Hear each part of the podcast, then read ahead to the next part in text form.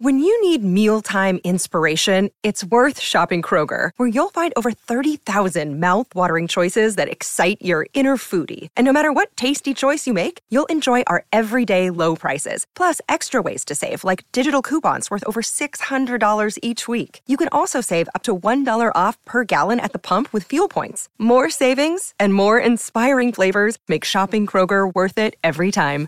Kroger, fresh for everyone. Fuel restrictions apply. Hello, and welcome back to 365 Days with mxmtoon. I'm Maia, a singer, songwriter, videomaker, Oakland native, and a channel surfer. I'm also a huge fan of history. I love untold stories, gross facts, hidden secrets, anything weird, dark, and funky from the past. Each day, I'm going to share one of my favorite deep cuts with you, so let's take a look at today's stories. It's 365 with mxmtoon.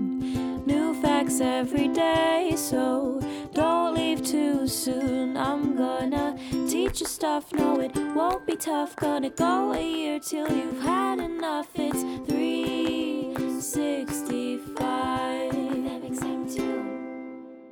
On this day in 1967, the world's first live global satellite TV program was aired.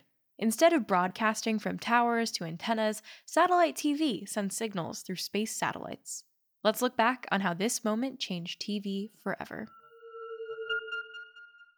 A television station broadcast for the first time in 1928. It was W2XB, now known as WGRB, broadcasting from Schenectady, New York. If you ever wondered where radio stations got their call signs, here's how. Different countries were assigned certain letters, A to Z, and the US got K, W, A, and N. A and N are used for the military, so that's why, if you're in the US, your local radio station might be something like WHYY or KEXP. But these broadcasts were local and couldn't be simulcast across the world in the way that we see today. So, to air a live global program just 40 years later was a feat. The program was broadcast to 31 countries on every continent except Antarctica. Aptly titled Our World, the two and a half hour show highlighted the best arts and culture from 14 participating countries.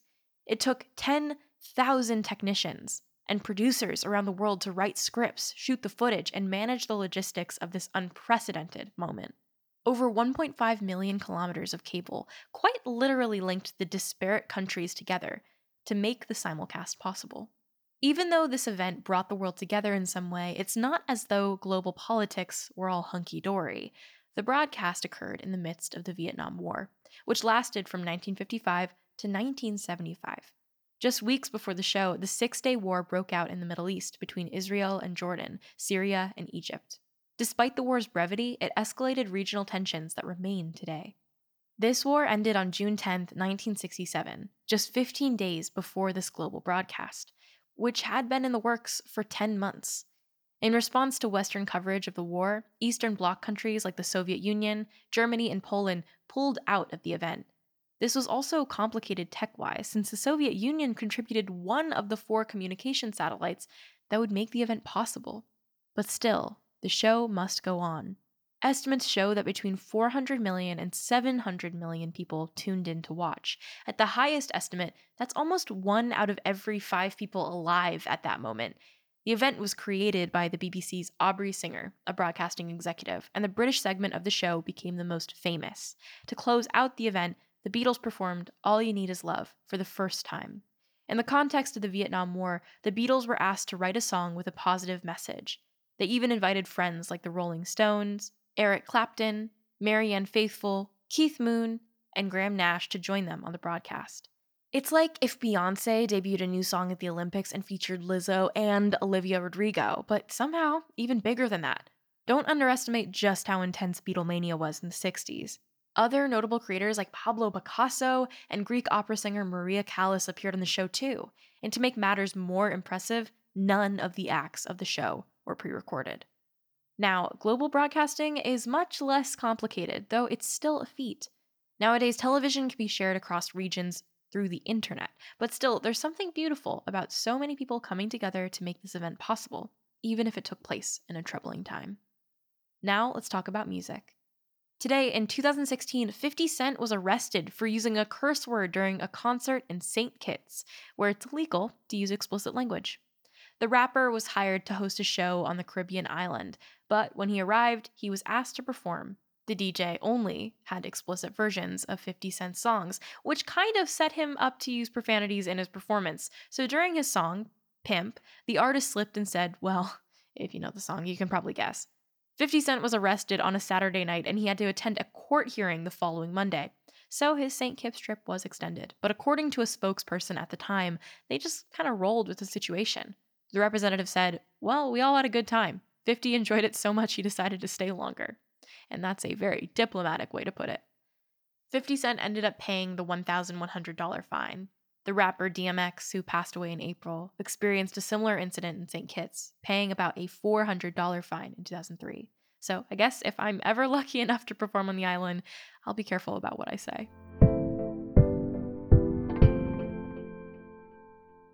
And now for today's final segment, I'll be looking into my own photo archives to see what I was up to on a June 25th in my life.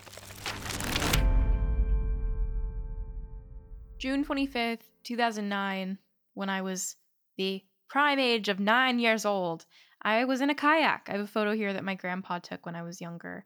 Um, and I was wearing a 101 Dalmatians life vest. I had a pink styrofoam visor on, some brown khaki sweatpants shorts, and um, I was kayaking in Lake Champlain in upstate New York, which I actually just recently visited. I went to see my grandma, and um, I did not go kayaking, but it's still one of my favorite things. I've liked kayaking my whole entire life, and it's really cute that I can see a nine year old version of myself who looks I almost virtually identical to my 20 year old self doing the same thing that I enjoy doing nowadays. Thanks for going back in time with me, and remember to subscribe wherever you listen to podcasts. You can come back tomorrow for more stories from the past. It's 365 with mxmtoon. New facts every day, so don't leave too soon. I'm gonna teach you stuff, no, it won't be tough. Gonna go a year till you've had enough. It's 365.